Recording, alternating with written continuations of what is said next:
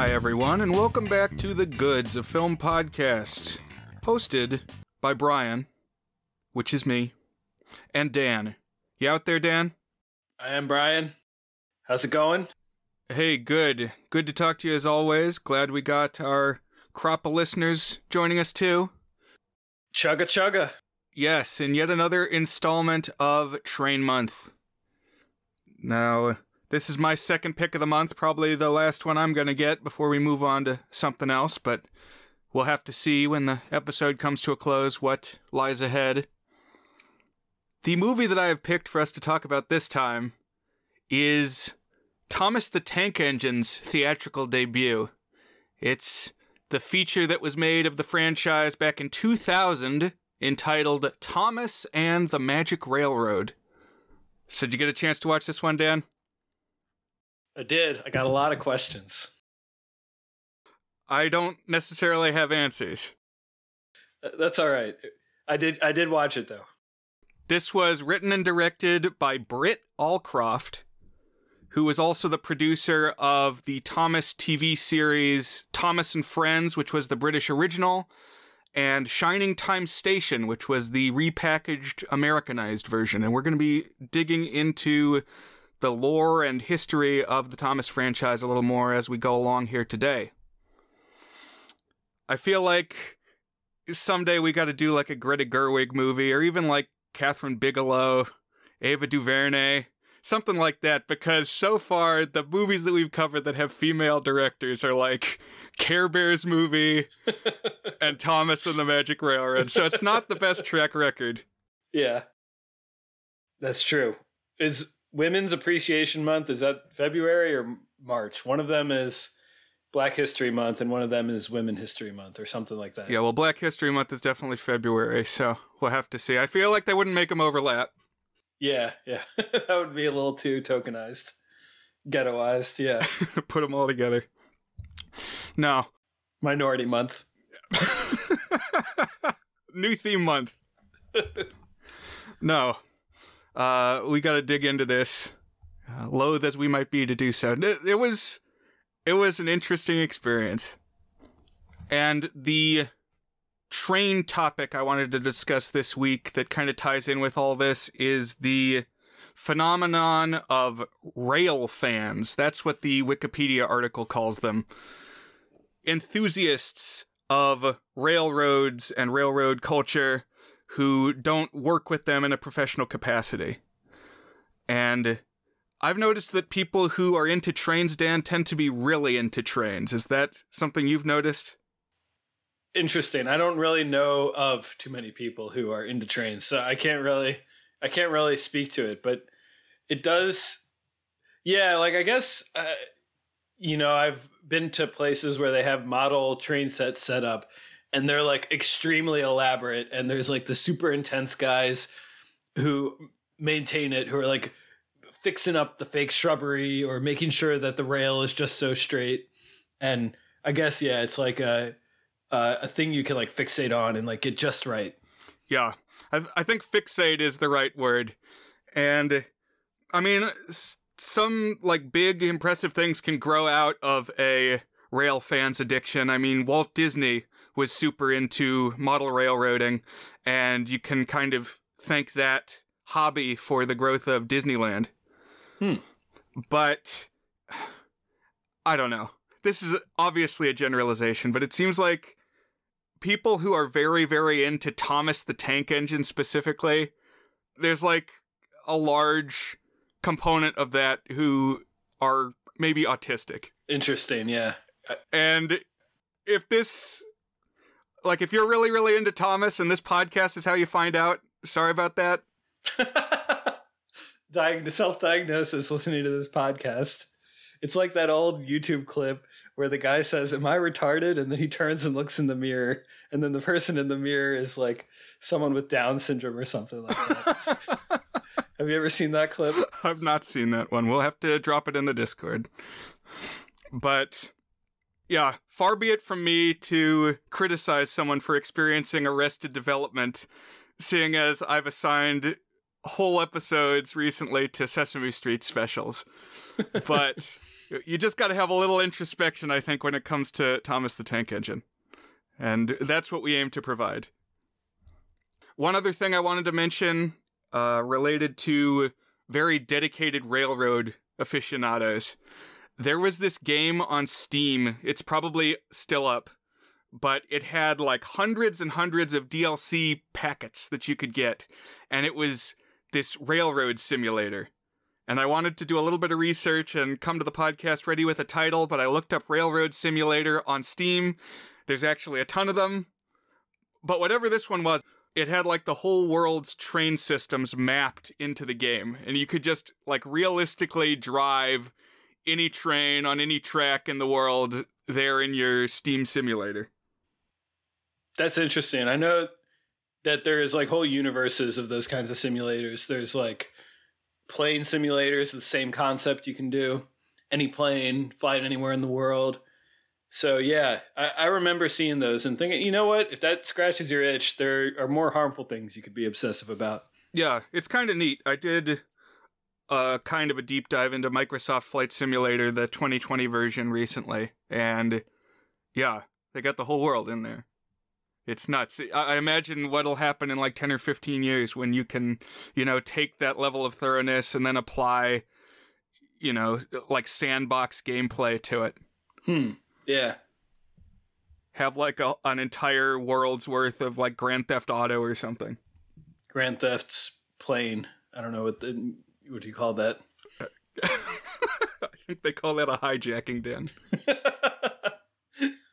yeah.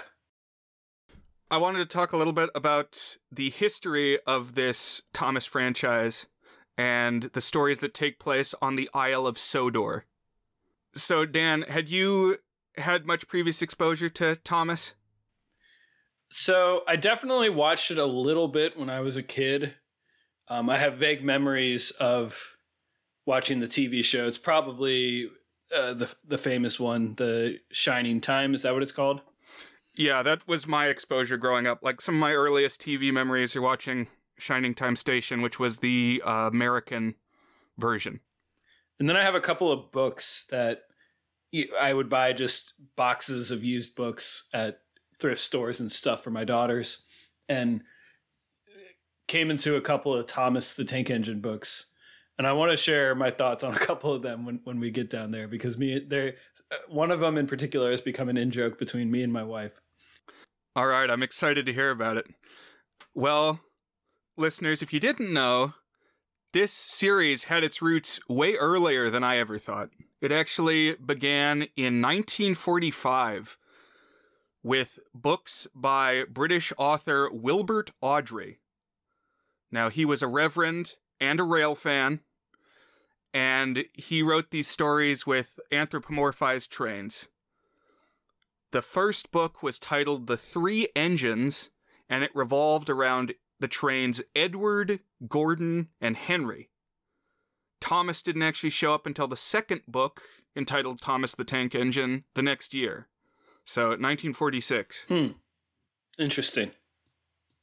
So it's like uh, it's like Curious George, where there's a first book, and I guess it's not exactly the same because George still appears in that, but it's not like a George centric book. But then he got like a he became the focus with the second book, and then the entire subsequent series was framed around Curious George. Yeah, that appears to be the case. Something I found interesting reading about this is that apparently Awdry really emphasized realism in his stories. Like a lot of the events were drawn from real happenings on the railroad and like a lot of locations are stand-ins for real world locations. And apparently he had like ongoing disputes with his illustrators that they weren't drawing the trains realistically enough. And it's like dude they're talking trains. They're trains with human faces on the front. How realistic is that but you know train fans they like the nitty gritty so that had me thinking brian about the whole like uh, style of media that's vehicles that have faces and personalities. And if you had any other examples of that that came to mind. I mean, the obvious one is the Cars franchise by Pixar, which really is the one that first got me thinking about just the ludicrousness of a personality being in a vehicle and like what that suggests about I would say the human condition, but in this case it's the vehicle condition and like the life cycle of, of one of these things. Right. How do they come into the world? And how do they leave the world? Yeah. That's actually a great question because the original Henry story about Henry the engine is the one that I remember from the TV show where he goes into a tunnel because I think he doesn't want to be out in the rain or something. And they're like, well, if you're not going to drive on the rails, we really have no use for you, Henry. And they block him up in the tunnel, build it over with bricks like the cask of Amontillado. Oh my gosh. And a train, a sentient train, is not going to just die. I don't think they need to eat. So he's just going to be entombed there forever. Wow. It's very bleak. That that is interesting. Yeah, and the opening of this movie, some of the characters talk about somebody says, "I'm going to destroy you," and people are like, "What? Destroy?" And I thought that this was going to like deal directly with the concept of trains no longer having sentience in his soul. Like, what happens if a train dies or something? But it didn't go that route. Oh man, I wish. Yeah, that would have that would have been interesting. The door does seem open to that in this story, honestly. Mm-hmm. That's true. Yeah, there's a couple of threads that might be might be able to take there, but the other one that for me that's vehicles that come to life is uh, the putt putt games. Did you ever play the putt putt games as a kid? Oh man, we should like review the putt putt franchise at some point. I've played them with my daughters, and they really like it, and it's fun. It's like cars before cars, you know. Those are great games. I mean, there's the putt putts, there's the Freddy the Fish, and then aimed at a slightly older demographic, they did a couple games called Spy Fox. Yeah. So that's the age it goes up. It's like putt putt is basically toddler level, like first grade level. Freddy the Fish, you're getting to like middle grade, and then Spy Fox is almost like middle school, you know. Right, and lots of pop culture references in Spy Fox. Right speaking of Steam, you can get the whole huge entertainment package as a bundle on Steam, and I have done just that. Yeah, yeah, humongous entertainment. Humongous. I knew it was something like that. Yeah. Glad we're on the same page when it comes to humongous entertainment. I actually read that during the production of the Thomas TV shows, they did a season of something called Tugs, which I've never seen that, but I do remember Theodore Tugboat, which was very similar. And apparently, some of the Thomas people like splintered off. There was like a schism, and they made Theodore Tugboat. Interesting. When you said tugs, made me think of like that would be the name of a pornography magazine for trains. It's like tugs instead of jugs or something like that. Anyways, this is getting weird. yeah, sorry. That's okay. That, that's what Thomas the Tank Engine will do to you. yeah. Man. Up in gold dust. We're just at the very tip of the iceberg here. We got to keep moving along. But these books in the post war era had success, these Wilbert Awdry train stories. Part of this was because they were published in full color, whereas more books of the series tended to be austere.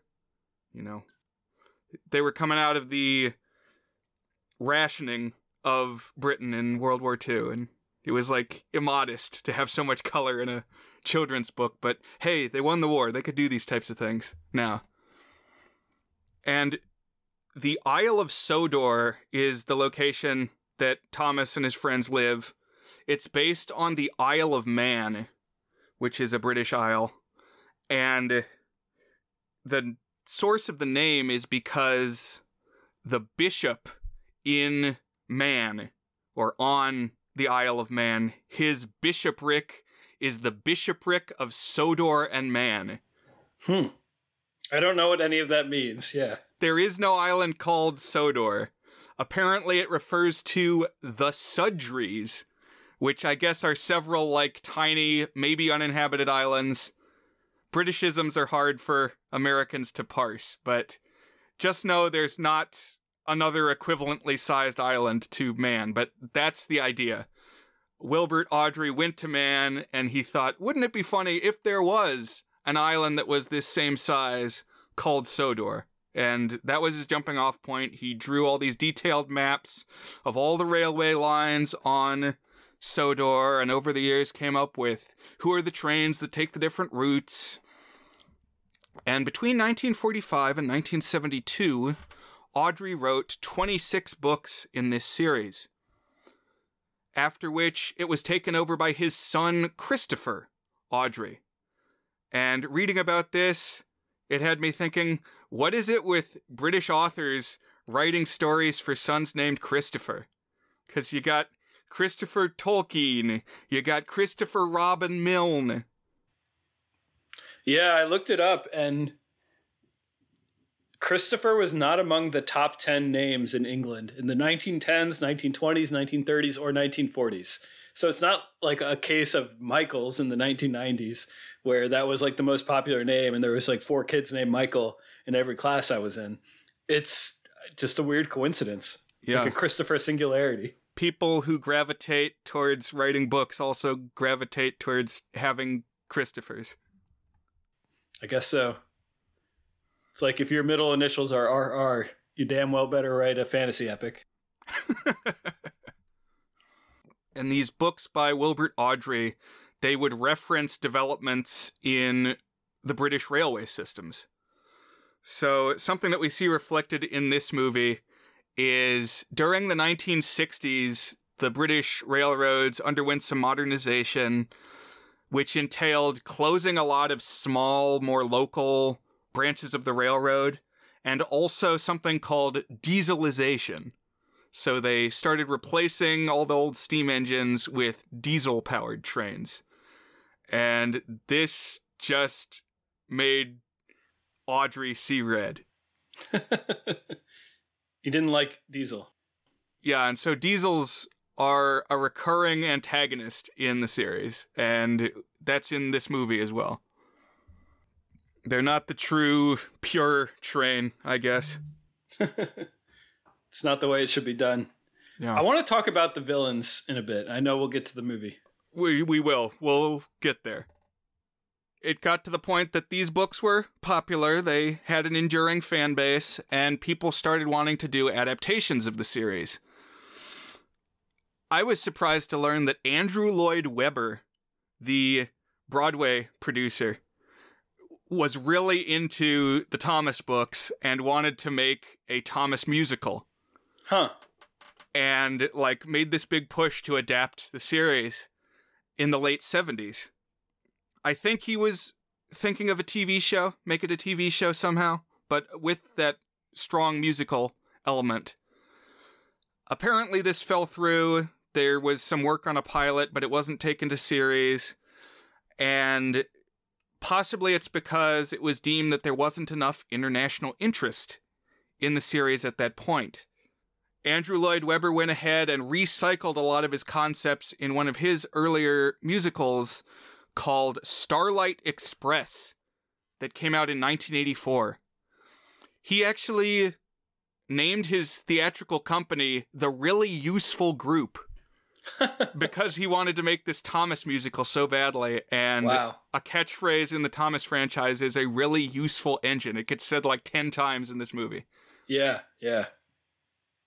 Interesting. He ended up making cats around then too. So Yep. I can just imagine like people dressed up in skin tight train suits dancing around on stage. Yeah, so I didn't know this, but apparently Starlight Express is about roller skating, people standing in for trains, like they're playing trains, Wow. Okay. and they got like disco music. Man, I gotta look that up. Did that ever get adapted? But then Britt Allcroft, the writer and director of this film that we're talking about today, purchased the railway rights and ultimately created the show Thomas and Friends, which debuted in 1984. And so, if you're familiar with Thomas, you probably recognize this.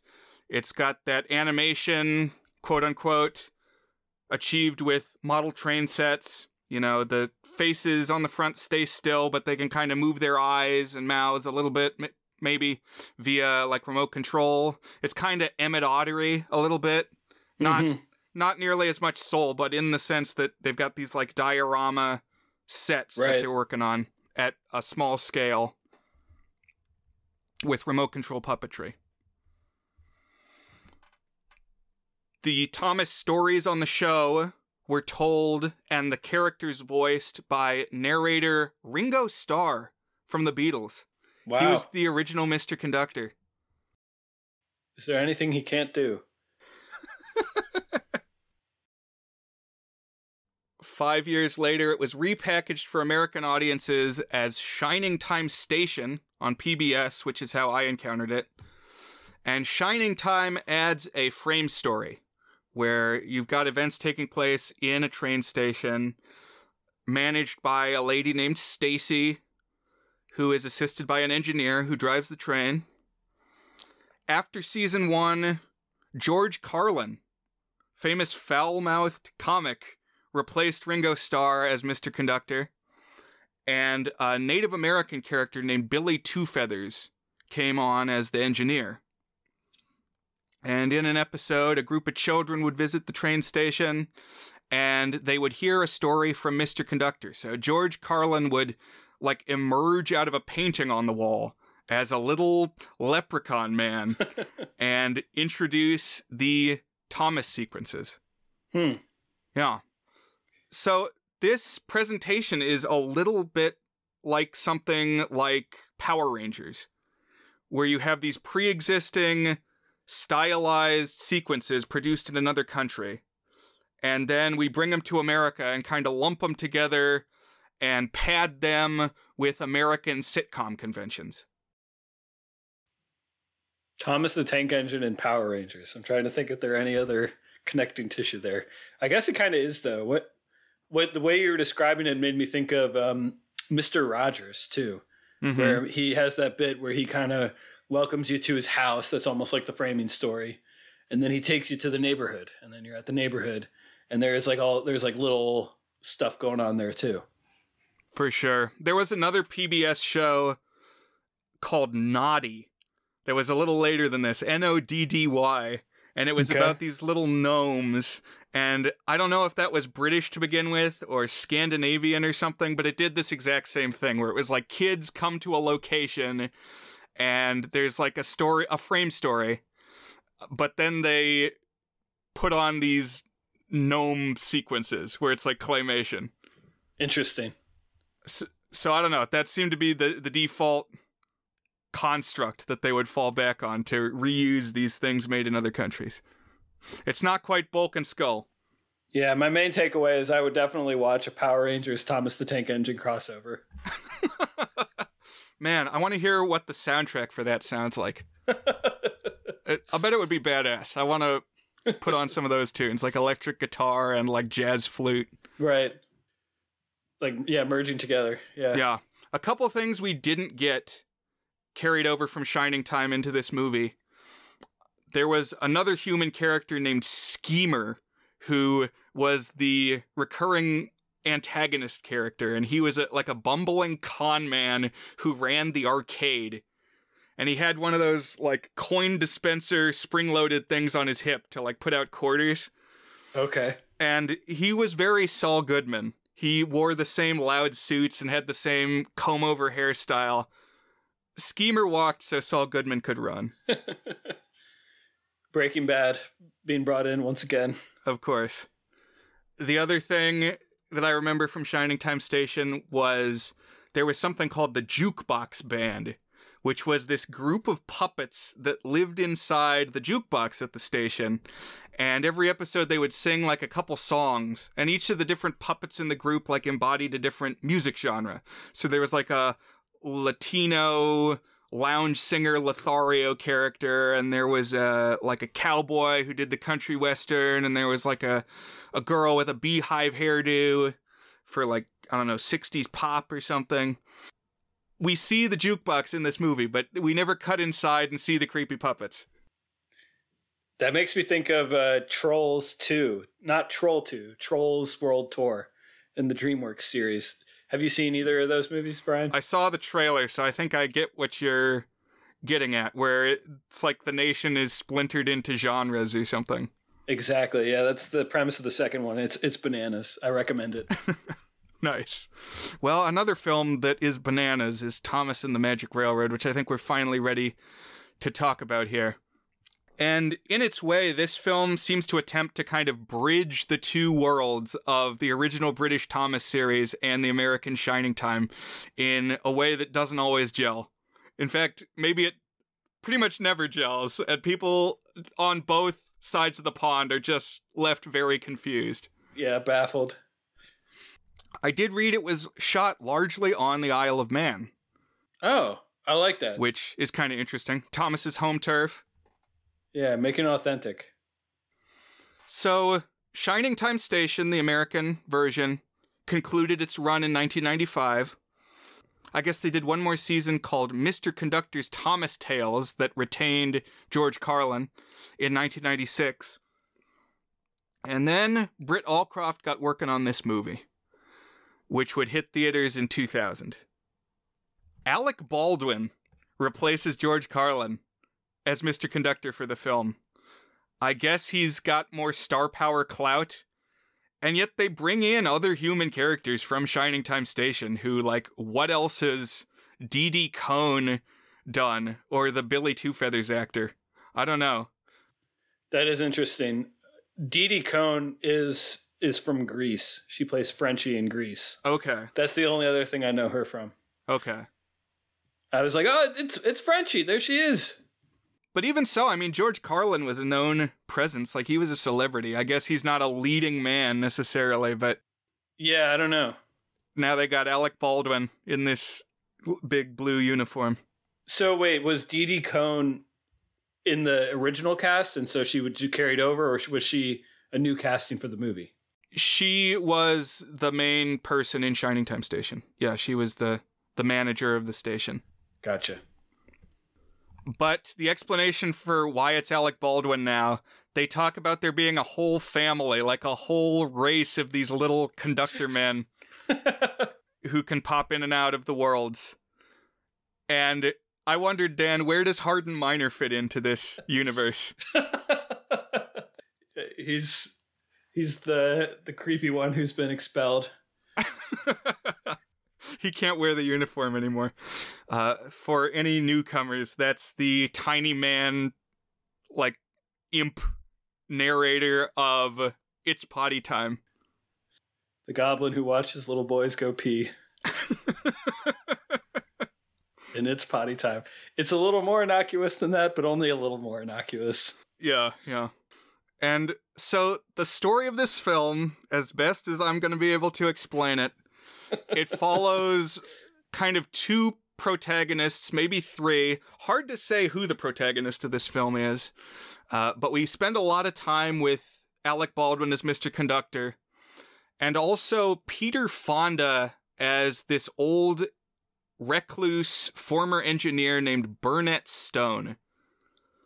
Which credit where credit is due, Burnett Stone is kind of a cool character name. I like that name. Uh, but both of these characters are connected to something called the Magic Railroad. And as we're going to learn, the Magic Railroad facilitates travel between our world and the Isle of Sodor. So I don't think we'd ever made this official before. Obviously, Mr. Conductor pops back and forth with his sparkle uh, effect transition. And frankly, I'm willing to accept that. That's enough of an explanation for me is he can pop because he has the magic sparkles. We don't need some whole interdimensional transportation route. But that's the magic railroad of the title. That's what we're spending time with here today. So I was thrown for a little bit of a loop here right here from the start. And I would not recover from said loop throwing throughout the rest of the film. But I, I couldn't tell how much of this was like just weird world building for the sake of the movie and how much of it was like we were supposed to know from having watched the show. Like, is the conductor the only one who goes between worlds in the TV show, or is you're you're saying this concept of a magic railroad was not a major focus of the TV show? I can say that with 90% confidence. Okay. Other things, I mean, it's been a long time since I saw this show, so I was in a similar boat where it's like, did we know this? I'm not sure. it made me uh, more appreciate the Sesame Street specials because those ones you don't have to know Sesame Street to hop into any of those. Or like um, Recess School's Out. I've never seen the Recess show, but I absolutely love Recess School's Out. It is possible to make a feature that's a spin-off of a kid's property that like you don't need to be a weirdo obsessive to appreciate the movie. Excellent point. What I do remember about the Shining Time TV show is that so Mr. Conductor would pop in and out and he knew about what was going on on the Isle of Sodor, but I don't believe we ever saw human George Carlin on the island. Whenever it would show human characters, they would always just be like little static Lego people. I see. Like like just solid plastic people who stand there and they say something to Thomas. That rings a bell. I can visualize that now that you say that. But here in this movie, for the first time, we've got real people green screened into Sodor. So it's like a feature length Gauntlet episode, only a little bit more sophisticated than that. But for what it's worth, I kind of like that it retained the model train effects. You know, they're not reinventing the wheel from the TV show to the movie. I I find them really endearing. I think they're pretty good, and they're usually associated with some sort of what was the word you used? Mural like? I forget the phrase. Diorama like. That's the one. That's what you said. Where it's like this kind of lovely little composition of nature that I assume is mostly fake, like little mini trees and stuff. But it looks nice, and they can like have cool shots of a bridge, and here's the water, and here's the trees, and I think trains are just kind of cinematic. It's cool to watch even model trains zipping across the mise en scène. Yeah, I honestly like it. And they even do like little mini phantom ride shots. Like there's a couple where they got the camera mounted like on one of the model trains looking ahead. It's cool. Mm.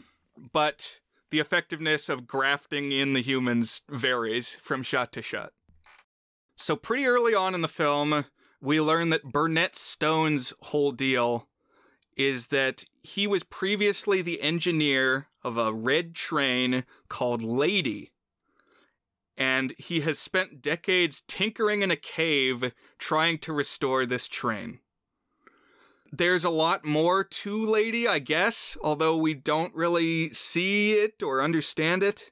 But his whole goal is get this train working again. So that's that's easy enough to grok, to comprehend.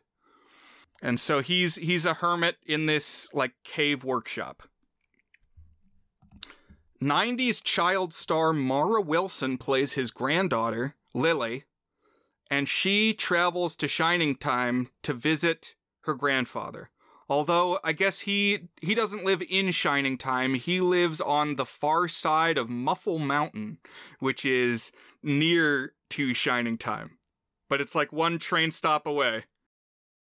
I was so confused. There's like multiple locations.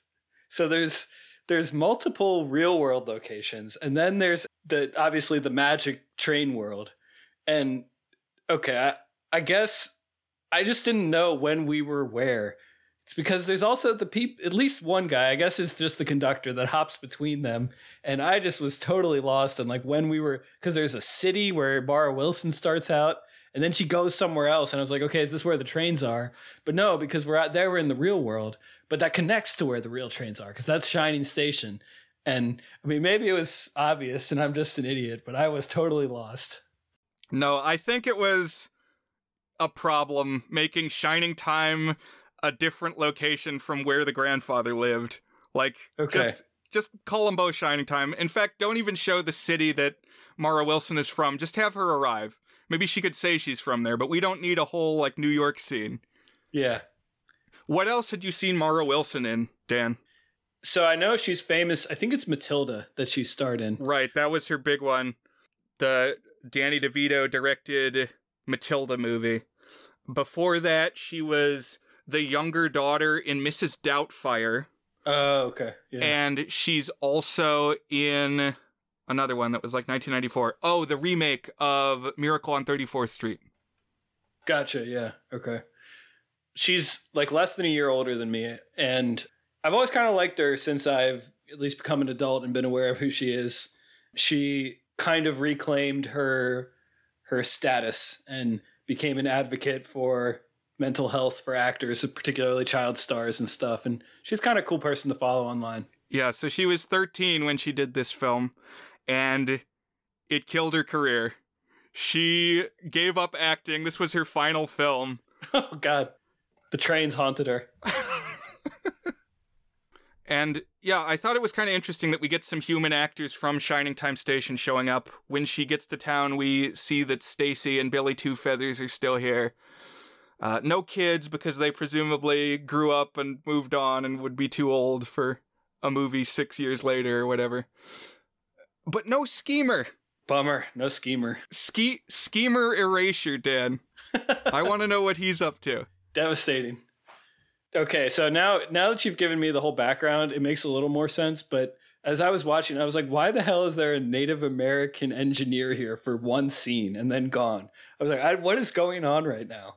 Like, I had no idea who this guy was, why we were supposed to care about him, and then he was gone. We didn't see him again for the rest of the movie. So okay. Yeah, I think there is one scene where he's driving the train, and uh, either when she's going back and forth to the mountain to the town.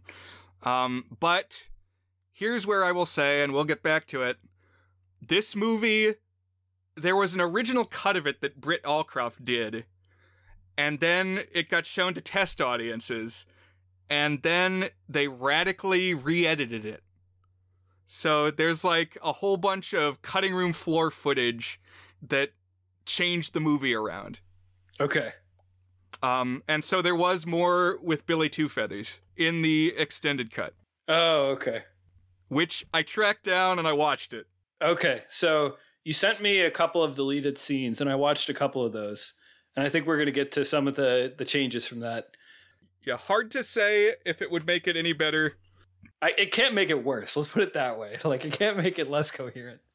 There's also a magic dog. Is that what's the deal with the magic dog? Can you tell me about the magic dog? There was more with the magic dog. He belongs to somebody in Shining Time Station. I don't remember which person he belonged to. He might have been was he Burnett's dog? I don't remember. He originated in Shining Time Station. He came all the way to the big city and he like leads Mara on the train but to the wrong train. Mara Wilson's an idiot. It's like, oh, I gotta get on train three. Well, this magic dog is walking to this train. This must be train three. But no, it's train four. Why didn't you look at the number of the train you were trying to get on? But she still got there. I didn't know why she wanted to be on one train as opposed to another. Yeah, it's like the two places aren't actually that far apart. So yeah, it was weird. It was definitely weird, and the extra explanation didn't really help, which was, I thought, a recurring theme of these deleted scenes. That they're kind of just saying the same thing again, which doesn't explain it better. yeah. You're just saying the same thing louder, basically. Yeah. So, yeah, Peter Fonda wants to fix this train that he's got in the cave. Lily comes to visit him. Meanwhile, the conflict that Mr. Conductor is dealing with is he is having problems with his mojo. He's experiencing a gold dust shortage, which is making it hard for him to hop between worlds he's running low in his supplies. So near the start of the movie, he hops to Sodor, and then he runs out. His tank goes empty, and he can't get back to Shining Time. And here is where I asked, so what? the job that he works is conducting trains on Sodor. So he's there now, so he can just do his job. It's like, why does he need to go back to Earth and tell stories to kids? Completely with you. I had absolutely. I was like, why? Why do I care? We okay. You don't have gold dust. Wow. You can still be a train conductor. You don't need gold dust to be a, a, train conductor, dude. Exactly, and he's in the place that he needs to be to do that. Where the trains are. Yeah. And there's like no kids in the real world at this point. I guess Mara Wilson and Patch or whatever his name is. Yeah. Yeah, and so what became a recurring question for me in this film because the stakes are just always incomprehensible. It's like if this happens one way versus the other, what is going to be the fallout from that? And I could never tell you straight. And yeah, so in Sodor, finally, we're meeting Thomas the Tank Engine. a pretty minor presence in the film to be having first billing on the poster. Yeah, it's like um, the Lorax. Lorax is like the sixth most important character in his movie, but he gets the title. Same thing with Thomas here. Mm-hmm. And so Thomas pulls in. He says he's like off to pick up Mr. Conductor because Mr. Conductor is due to arrive. And while Thomas is telling this to his other train friends, Diesel 10, one of these evil diesels that all the steam trains are racist against and vice versa, drives in and he gives this speech about what he wants to accomplish in the movie. And I just straight copied this from Wikipedia because I can't explain it any better. and I quote Thomas is talking to James when Diesel 10 arrives and announces his plan to rid Sodor of steam engines by finding and destroying Lady, the lost engine, the key to steam engines living in peace. And then he peels off again at top speed. It's like, wait, what? What did you say? What did any of that mean? How are you going to accomplish that? Uh, yeah, that was w- near the top of my list of questions. Is what are the trains trying to do? The diesel trains, I mean, what are the diesel trains trying to accomplish? I didn't even catch this bit that you're talking about. Okay, so they're destroying Lady, but yeah, but Lady is make... lost, Dan. No one knows where Lady is. How is Lady having any effect on anything?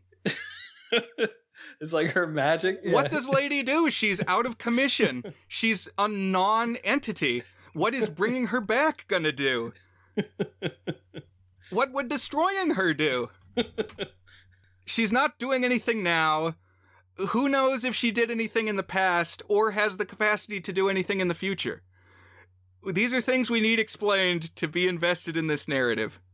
And we never really understand. There's a little towards the end. We we do see Lady at full steam, but even then I'm still confused. Uh, I'm nodding over here. I, I'm I'm completely with you. Mr. Conductor's performance is very strange. There's like some comedic skits that he does where he's like talking to a baseball bat yeah, he's a kooky presence. I will say Alec Baldwin is a little more checked in than some of the other human actors, notably Peter Fonda. Yes. So Peter Fonda in this movie made me wish we were still doing spectaculars every 25 episodes because we'd be coming up on one here soon. This performance, it's bizarre, it's bad. He stares off into space a lot and talks about how I just don't understand magic anymore. just really struggling to get through a take. It's like just just give us 30 seconds get through this take here. Yeah, and also Lily's performance is weird. It's like they couldn't decide what age she's supposed to be. Hmm.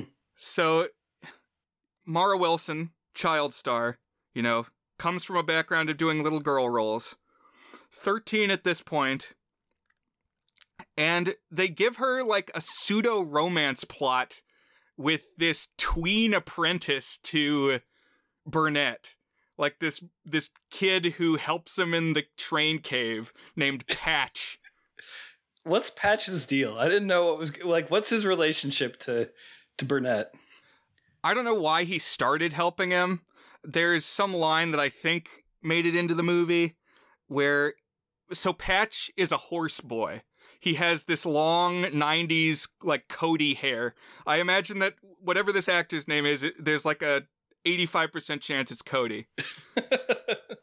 but he rides around and he says that his horse is not spooked by Burnett. So even though like all the other humans don't like Burnett, uh, Patch trusts him.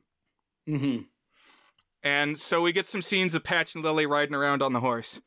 And but at the same time Lily is constantly talking to this little toy bluebird that she brings with her. And I don't know what the significance of the bluebird is, Dan. I was wondering that too. It's not train related, and they seem to really want us to care about this bird, but it never does anything. and it, yeah, it just made it confusing how old she's supposed to be. It was weird. this script is like generated by an AI, but not quite Chat GPT. It's like one layer below, like one previous evolution of AI. It's like that level of, of coherence. We do have voices for the trains at this point. I seem to remember that on the original TV show, whoever was telling the story would voice the trains. You know, it's like Boris Karloff reading and voicing the Grinch. That kind of thing. So it would be George Carlin doing voices for Thomas and James and all of them. But here they all have extremely British voices. Apparently, part of the revisions was they all had like one voice cast that started off, but then the test audience says, Those sound too old for Thomas. Thomas is like a young train. And so they recast all the train voices. I don't know. Seems like extra work. It seems like maybe the juice is not worth the squeeze. Yeah, and I was also wondering if the change in the voices was like a carryover of the different versions of the TV show or something like that. I think that may be part of it too. Okay. You know, they yeah, like they wanted to make the trains seem authentically British as they were originally, but then that also kind of clashes with they got these American characters in the mix now too. It's a weird hybrid. Right. Also, part of these revisions, there was a human antagonist named P.T. Boomer who was awkwardly excised from the film. Just they like carved around him because test audiences deemed him to be too scary. But I watched the deleted scenes and he really doesn't add much. He just Interesting. he just kind of wanders around the human world expressing malicious intent. He wants to find the mountain and like blow it up to destroy this lost engine. But he never really takes concrete steps towards his goal. He just kind of like walks around the town and whenever he runs into Billy Two Feathers or Stacy or somebody or Patch, he's like I'm going to blow up that mountain. Just watch me. and then he like drives away on his motorcycle. But the, he he does that like nine times, Dan. He never really advances. He just, you know, he's like the the former quarterback who had his high school glory days, and he's like, someday I'm gonna be back there again, but he never is. Just kind of hangs around. Maybe I'm going crazy. I watched a couple of the deleted scenes. Is there one of the deleted scenes where he said, I'm going to buy Shining Station or something like that? Do you remember that at all? Oh yeah, he wants to. He definitely wants to buy the mountain. Maybe he wants to buy the town too. But yeah, that's he gets an exchange then with Billy Two Feathers, where the Native American is like, "You can't own land." it's like, um, well, I mean, you can. It's kind of a Native American stereotype to say that you can't. Um, somebody owns the building that you work at. Yeah. Um, yeah. Also, I mean, the big thing that is kind of cut out that I thought from the extended version is there's a lot of time spent talking about the magic of the valley and how, like, there's this magical presence that makes the valley peaceful. And P.T. Boomer coming in and taking things over is going to destroy that peace and that magic. PT Boomer sounds like a euphemism for like a really nasty dump you take in the toilet or something like that. I don't know. I feel like he'd be cousins with OK Boomer. okay, PT Boomer. But all right. The narrative that we get in the film proper. So remember, Mr. Conductor is trying to get more gold dust. Burnett is trying to fix this train in the cave. Diesel is trying to find the lost engine and destroy it because somehow that's gonna put him ahead in this steam train, diesel train race war that's going on. Mr. Conductor enlists the help of his nephew, who for some reason is named Mr. Conductor Jr., but he's not his son, he's his nephew. That really confused me, especially later in the movie, because I for the I missed that he was a cousin at first. That gets said, and then they just keep calling him Junior. And then later he's like, "Oh, cuz, how you doing, cuz?" I was like, "Why are you calling your dad cuz? That doesn't make any sense." And, oh, okay. He's not actually. He's just part of the conductor species. Right. And they're like all interrelated. yeah, they're like leprechauns. Wh- who's the is there like a like a god patriarch? Is it like the pantheon of uh, of Greek mythology where there's like one super powerful conductor in charge of the rest of the conductors? yeah, what's the hierarchy? But he enlists this nephew to help him with the gold dust investigation. But this guy is like a surfer slacker conductor, and he's Scottish. And so, yeah, just harder to see them as being related because they have very different accents. But this guy is like a gold dust addict. yeah, Like he just he uses up all of Alec Baldwin's stash. he's token it. Yeah, He like snorts it right away. but Junior, he jumps, he jumps to the human world because I guess Mr. Conductor says, you know, I think I've got some gold dust in like a vial in my apartment or something. So go to the human world and see if you can get some more gold dust. it's like damn, I can get my hit. Yeah, exactly. That's exactly what he proceeds to do. But he goes there, he picks up what little reserve is left, and Junior meets Lily. And he, like, abducts her. He takes her back with him to Sodor, and then none of the humans know where she is. There's an exchange between Patch and Burnett, where Patch is like, um, Mr. Burnett, I took your granddaughter into town, and I said I'd take care of her but she disappeared and I don't know where she is. And Peter Fonda says, That's okay. like, what? That's not what you do. Yeah, what adult is going to have that reaction to their their young like child disappearing? Even in a world where you know there's magical trains, I don't think you can just assume that that's where she went. It's like you would want to know where your granddaughter is. yeah, you're in charge of taking care of her. No, she disappeared at a train station. That's probably fine. She'll turn up.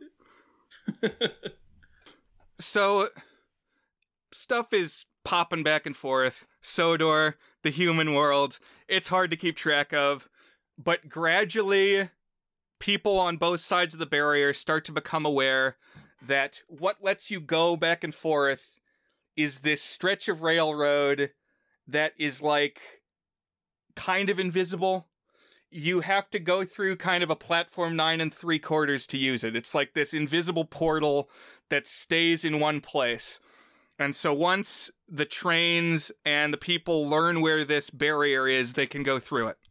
And Diesel says he's going to go through it, but like he just kind of drags his wheels. He's like, "What is slowing you down, dude? Just go through it." But he he takes his sweet time. You know, it it really does make sense that this evil train and the evil person who got cut out are like parallels.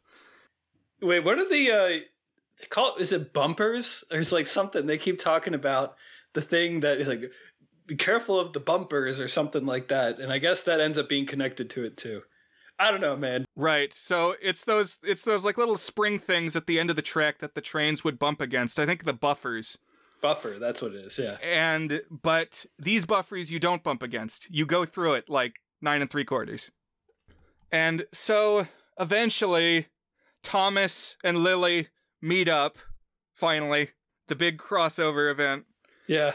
And Thomas takes Lily back to the human world along this magic railroad stretch. This yeah. I this is where I was like, all right, I'm done. Now Thomas is in the real world and like I don't know why. It's like cats are dogs and north is south. Like nothing makes any goddamn sense anymore. I'm done with Thomas and the Magic Railroad at this point. like, I didn't understand what was happening at all. Like I thought I knew the relative geographies. I like I was finally like following it a little bit. And then Thomas just poofs into the regular world and now Mara Wilson is running around the wilderness. I don't know why. What was kind of weird to me was that I assumed that the reason the conductor species was small when they came into the human world was because they came from this world of model trains where things are smaller. Except then when the little conductor man takes the humans with him back to Sodor, the humans are all conductor size. They're all the size that they can fit into the trains. Right. It's like a leprechaun situation. yeah, when they go back to human world, the conductors are small still, but the humans are the size we're used to. So, not really consistent as far as I'm concerned. There was a magic windmill too that had writing on it. What's the deal with the windmill, Brian? Good question, Dan.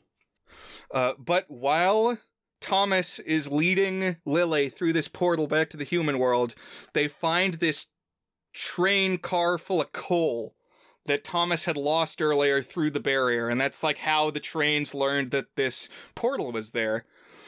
And they're like, oh, well, I'm responsible for that coal car, so I better pick it up. And that goes with them into the human world. Meanwhile, all along, Peter Fonda has been groaning about how he can't find the right fuel source to bring the lady train to life. And Patch or somebody says, hey, you know, maybe we should try the Sodor coal that just came through. And they use it, and it brings the defunct so called lost engine to life.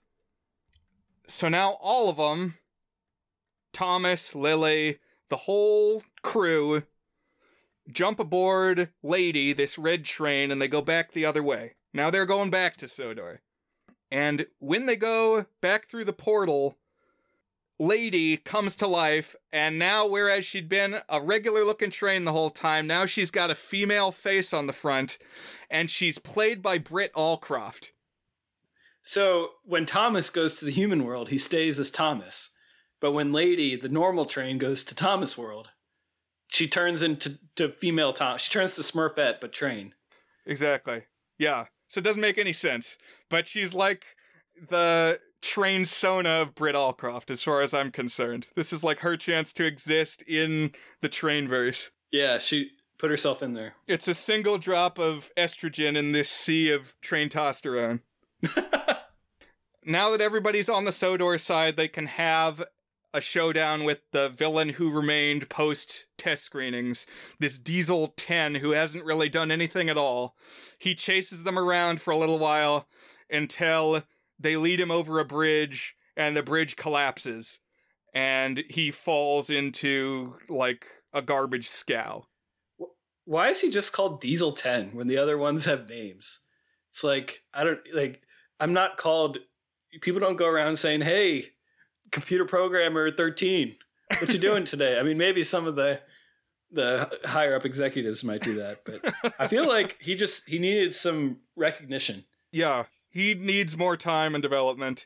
He does have an arm though which to have an arm in a completely appendageless world would be such a huge advantage. I mean can you even imagine? Be the only individual who has a hand? How much manipulation you can do. That's why in putt putt he's got that little wire thing he can use to grab stuff. Do you remember that? I do. What I'm taking away here today is I got to go play the putt putt games again. but now Diesel is vanquished, at least temporarily. Although somebody's going to have to deal with that bridge that's out now. Like that's an important part of the infrastructure, you know. I guess they they're just going to dump that on Sir Topham Hatt when he gets back from his vacation. He's going to have to fix that bridge. But uh, here is where we address the gold dust shortage. Just here at the very last moment of the film, Dan, because apparently Lady generates gold dust somehow. Very unexplained, and it's another exposition dump that happens super fast and is just impossible to follow. because there's a conversation with the two Mr. Conductors and Lily and they get water out of a magic wishing well and they're like combine the shavings from the magic railroad with the wishing well water and rub some on your bluebird. And it's like what the hell is going on? But this ritual somehow results in an abundance of gold dust and now mr conductor doesn't have to worry anymore. Yeah both conductors have their like Tony Montana pile of it. Exactly. Yeah, I was gonna I was gonna do that exact reference. The stoner now and just throw his face into the pile of gold dust. and now this bluebird glows rainbow. And I don't know why we have to care about the bluebird. I choose not to care about it anymore. also, Dan, in the extended scenes, we learn that this whole thing, all of it, is a story told by grown Lily Stone, who is married to Patch. So they got married when they grew up? Yeah. And they're Oh. like telling this to their kids. Do you think okay, that that's totally reframes it. It's like were they actually just dropping LSD and and making out under the the bridge somewhere? We need a gritty reboot that re examines this. It's a little bit like uh Care Bears movie. Uh, that's exactly what I was thinking of, where it's like suddenly they're a couple at the end. Yeah. Yeah. Kim and Nicholas. OTP. and also, Junior conductor finds work ethic at the end. He's like, wow, uncle, I really like working on the railroad. And there's a moment of like, oh, he's going to be the new Mr. Conductor on Sodor. It gives him a hat. But Alec Baldwin says, no, I have another railroad you can work on that sometimes goes along the coastline, and so you can still surf, and everybody's happy. And I think Alec Baldwin literally says, and now, like all good stories, you can go home. what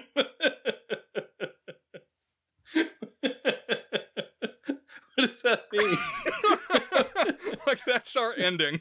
It's like, now you can leave. it was a relief to be able to go home from watching this movie, Brian. I gotta say. yeah, for a while I wasn't sure I would ever get to go home again. And that's Thomas and the Magic Railroad from 2000. All right, we answered some of my questions. I got a few more questions. Okay. All right, so here's one. I, I apologize if I've made a few too many puerile. How do you say that word? Like uh, immature uh, jokes this time. I got, I got one more question though. I was getting some of the energy of uh, my octopus teacher. Is it possible that Burnett wants to have sex with the train? Is that like he's got like a romantic fetishization of this train? He literally calls my lady the lady. So I, what's going on with this dude?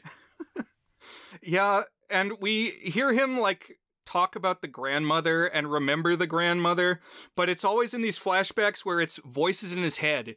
We don't actually see the flashbacks, and I wonder, Dan, do you think seeing flashbacks of young Burnett's relationship with the train would help, or would it just make things even worse?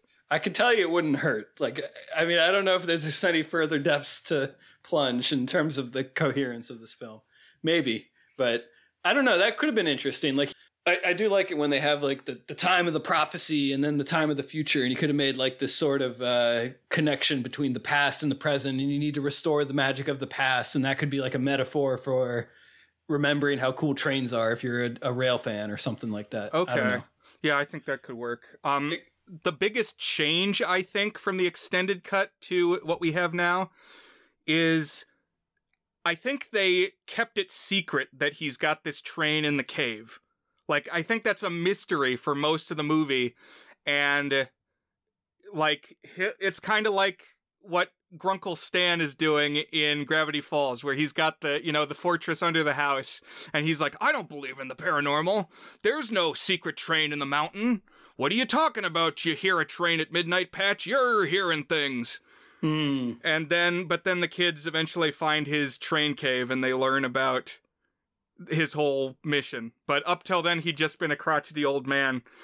Um, so his whole kind of arc was different in the original cut a little bit. Not that it really added too much, but like he was he was mean and nasty and didn't like trains, and then actually they learned that he's all about trains. I feel like Magic Train Cave has to be a metaphor for something. I don't know what it is, but it's got to be. My favorite line in the deleted scenes, though, was early on. Lily is eating dinner with her grandpa, and they're sitting in the house in the dining room, and there's no pictures on the walls, and there's just like blank spaces where pictures used to be. And Lily says, Don't you like photos, Grandpa? And he says, No. and then there's just like 10 seconds of silence. It was an amazing clip, and I was hoping somebody had uploaded just that clip on its own so that I could like send it to people in my photo class and stuff, but n- no. I gotta isolate it myself. Yeah, that's pretty funny. Don't you like movies, Dan? No. No. Refuses to elaborate. Yeah. So, any other burning questions, Dan? Oh yeah, what what's the deal with like the magic words, like the philosophical tenets? Like be useful was one of them. Oh, they called it like the 3 Rs. I forget what they were, but the third one was really useful. And I was like, you can't call it the 3 Rs if you need to put really in front of it. Do you know what I'm talking about? Yeah, it's like the mantra that the conductors live by. And uh, I don't know. yeah, I, I can't explain. I was thinking by the end, I was thinking of that meme with the guy from uh, the Green Mile. He says, I'm tired, boss. That's how this movie Yeah. makes me feel. Yeah. But what it made me think of is I don't know, I really don't like whenever there's a, a kid's property where the, the theme, the takeaway is you need to find a way to be a useful member of society who works hard and like that is your focus in life. It's like there's this book called Mike Mulligan and his steam shovel. Mhm. I don't know if that that one was when we were a kid. It's a, it's an older one, so we might have read that when we were a kid. But I, I just don't. It's like overly capitalistic. Like you need to figure out a way to increase the prosperity of of society. That's your goal, little kid. Go and figure out how to do that. Be useful. Be useful. God damn it. And it's like I don't know, kind of exhausting. Yeah. I mean, at the same time, though, I feel like, not to get too into politics, but I feel like that could be a goal of a communist state, too, is like make yourself useful to the state without personal gain. Like capitalism, it's be useful so that you can have personal gain. That's true. Yeah. Regardless, like the the the focus not on like enjoying childhood and following pursuits and being excited and passionate about things and it's be useful. That's what exactly. it is. It's um it's like Rudolph the Red-Nosed Reindeer. Having a disability is fine provided it's actually useful. Yeah, it can be exploited. You, you know, actually you're better. It's not a disability, it's a superpower. Yeah. The credits had a cover of Locomotion. It was pretty good. It was like a little closer to the uh, Grand Funk Railroad version than the original Eva Scott or whatever. I forget the name of the original person who performed Locomotion, but that came up on the Discord recently. We were talking about train songs, and someone, I think it was you, Brian, dropped Locomotion. Yep. I, I miss in the er podcast days when you would begin and end episodes with song snippets. I know we'd have to worry about uh, DRM and all that, but Yeah. Getting striked from YouTube and services for using copyrighted clips. But that was fun. right. And now that you mention it, there were some original songs in this movie, Dan. We had things like I was about to say that, yeah. I Know How the Moon Feels. Definitely building on the theory that we're just like it's a LSD acid trip that the that Lily and Patch are what do you call it after years after you've had drugs you still have like uh, flashback. flashbacks yeah I know what the moon feels yeah they were not very good songs they were like uh I don't know kids show fodder type songs like some you'd hear on Barney the dinosaur Yeah. Speaking of which, I was debating whether or not I was going to bring up Barney the dinosaur, but there are two other PBS shows that I can think of that got to such hit status that they got theatrical features. And so Sesame Street has got two that I know of. They Hmm. had Follow That Bird in the 80s, and then in the early 2000s, they had Elmo in Grouchland. Which okay someday we might gotta watch Elmo in Grouchland, but and and Barney got one, oh I didn't know that and at least in Barney there weren't any like human characters they were trying to bridge over. Um, I feel like Sesame Street is familiar enough to the mainstream that you can get away with bring in the humans. I think here they should not have tried to carry over the humans. I enjoyed seeing them being familiar with Shining Time, but I think that just adds confusion. Just have Yeah. it be about the trains. And you can have a Mr. Conductor, uh, that's fine. Other trappings as it Yeah. relates to the human world, I think not necessary. And I don't know if you needed to introduce a grand theory of conductors. It's like a whole species of them Yeah. to explain why different ones have appeared at different times. It's almost like backfilling the lore. yeah. It's like, why have there been different conductors? Well, now you know. It's like a ret conductor. Yeah. That's good. That those are my questions, though. You you've been helpful. Thank you. To the extent that one is able to be helpful to this movie. Yeah, so uh, just a couple other good things, not so good things to point out, and then I think we're ready to rate. We don't, we don't need to w- worry too much about the depth of the nonsense because I trust it's bottomless. Like I said, I do kind of like the model train effects. They do some creative stuff with it. I especially liked the spooky evil sets where the diesels live. They used like fog machines and red lighting. It looked very sinister. Good use of miniatures. It's a colorful movie too. Like the trains are really bright colors. You get really pretty shots of both the miniature and the uh, actual Isle of Man landscapes, and it's it's colorful. I like spending time in color. Mm-hmm. And one scene that I saw mentioned ahead of time as being particularly goofy is when Diesel 10 picks up Mr. Conductor in his hook and is like flinging him around in the air. I thought that was funny and kind of interesting. I mean, it, maybe it didn't look great, but seeing the human manipulated in the world, I Yeah, I felt like we were leading to that, and I thought it worked okay. yeah. The green screen was fine. Like, Yeah. there were times I didn't. I, there was a couple times I was like, "Well, hold on a second. Is that a perspective manipulation or a green screen?" Particularly when the little conductors appeared in the human world, and I think almost every time it was green screen, like post production. But it was still pretty interesting. Didn't hate that part of it.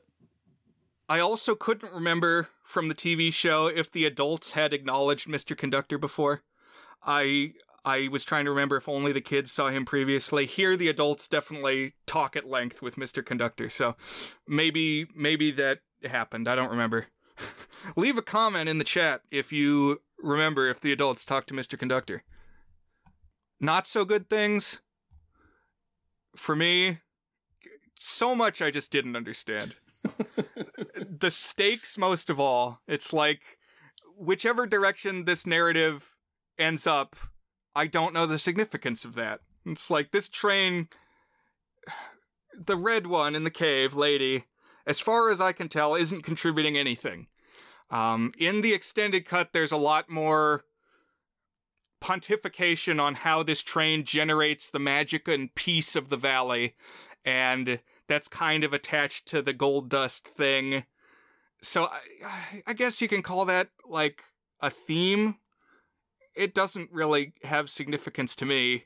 Right. Doesn't really feel earned because we don't really see what generating magic entails. Right. And there's just a bumper crop of protagonists. It's like, is it Mr. Conductor? Is it it's not Thomas, I'll tell you that. Um, is it Burnett? Is it uh Lily? In the extended cut, I would tell you it's Lily.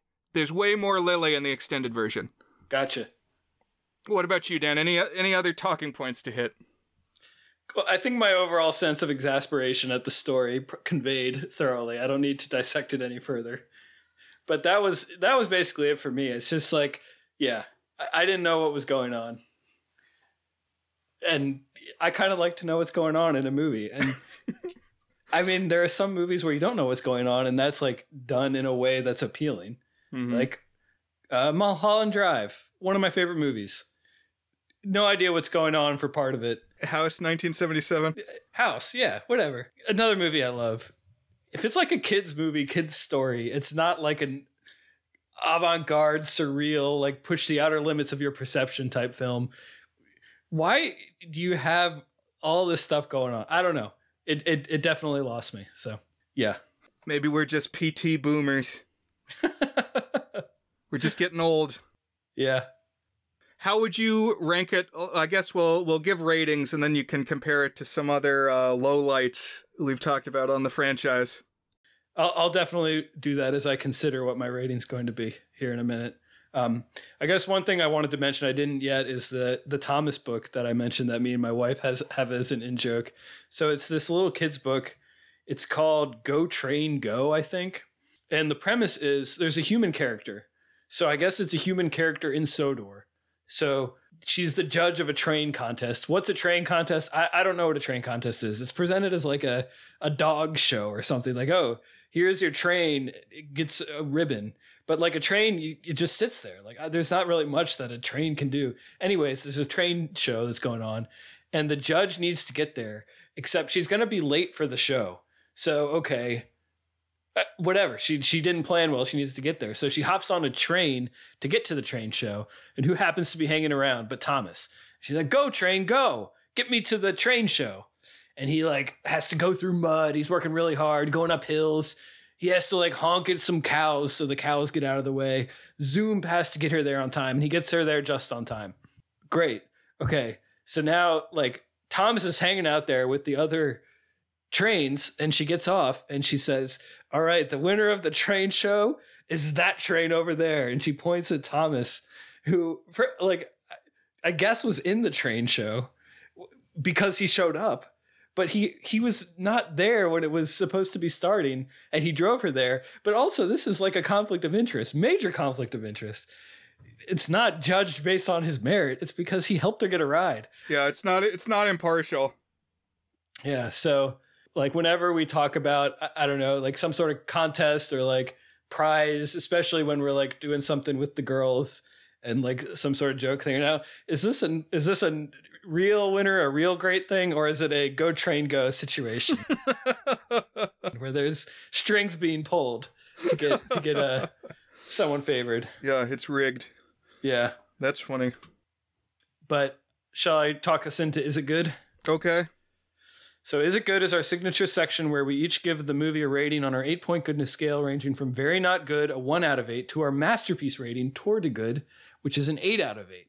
So, I guess I'll go first. Is Thomas and the Magic Railroad good? So, um, I, I like to find the good in things, and there are things to like here. There's, I like the miniatures; it's a cool look. I like the bright colors. I like some of the settings. I don't mind some of the actors. Alec Baldwin does a good job. And, you know, there's some very loose and hazy Britishy charm to it. It doesn't really convey, it's, it's, as you talked about, it sort of got like a mishmash of roots. So I was thinking about it like, all right, if I'm going to rate this, let me compare it to other things. Would I rather watch this again as opposed to all right, let's start at the bottom of the scale. Would I rather watch this or After Last Season? I'd definitely rather watch this. This is better than than After Last Season. All right. Would I rather watch this or Max Magician? Ooh, that's a tough one. They're pretty much neck and neck. I think I got to go with Max Magician though. Like I don't check out quite so hard on Max Magician. Yeah. Okay. So we're in a similar place because that's Max Magician is the one I was going to bring up too. And my thoughts on this versus Max Magician. So, Max Magician, smaller budget, you know, less production experience among the crew and cast. Um, and for that, I give it some extra credit. I, I boost it some for that the biggest boost that Max Magician gets is I could follow the story. as goofy as it was, I could understand that Dagda was the bad guy, Max was the protagonist. You know, I can still like name the characters. Um right. And I was never as lost as I was consistently in this movie. Yeah. And and uh oh, I don't know, what about Final Flesh, which I gave it 2 to. Uh neck and neck probably that one at least made me laugh. So I'd go with Final Flesh on that. Yeah, easier to watch this one with your kids. That's true. if I were sitting with my kids, this is the one I would rather watch. so, okay. What it came down to is uh, this is for me, it's a very not good movie. I'm giving this a one out of eight. It was just utterly incomprehensible to me. Brian, there's this clip of uh, Joe Pesci looking at a weird looking house, and he says in a perfect Joe Pesci voice, What the fuck is this piece of shit? And that's kind of how I felt every five minutes when I was watching Thomas and the Magic Railroad. It's like, what is, what is, what am I doing right now? Like, how has my life led me to a scenario where this is the thing that I'm doing is watching this movie right now? And, you know, in some regards, I'm laughing about it, but for me, it, it doesn't have any of the appeal of other bad, good, or like graded on a curve because it's a kid's movie. It's just nonsense. It's a one out of eight for me, Brian. Yeah. So for me, the last few episodes I've been grappling. I'm kind of in a rating rut where I feel like if I like it, oh, that's a six. You know, that's a very good movie because I, I liked it. You know, is it a milestone in great filmmaking? Maybe not. Six. If I don't like it, oh, that's a one. It sucks. It's terrible. Give it a one. But you're right. I, I can't disagree with you, Dan. I like it more than after last season but not as much as Max Magician, and I give Max Magician a one. Uh, I think Max Magician now is like my very highest watermark of what a one can be before it crosses over into two. So, yes, very not good for Thomas and the Magic Railroad because it's just so confusing. What a baffling film. There's a gag where I guess it's a gag. I didn't laugh, but Mr. Conductor is just he like wakes up from a dream or something and he's just saying words and it goes on for like 2 minutes. And some of them have significance. He's like buffers, grass, windmill, and it just goes on and on. It, it's it felt to me like some of the non sequiturs that we got in George of the Jungle too. Yeah. No, that's a good point. That that does make you think that there's like a whole prophecy at hand.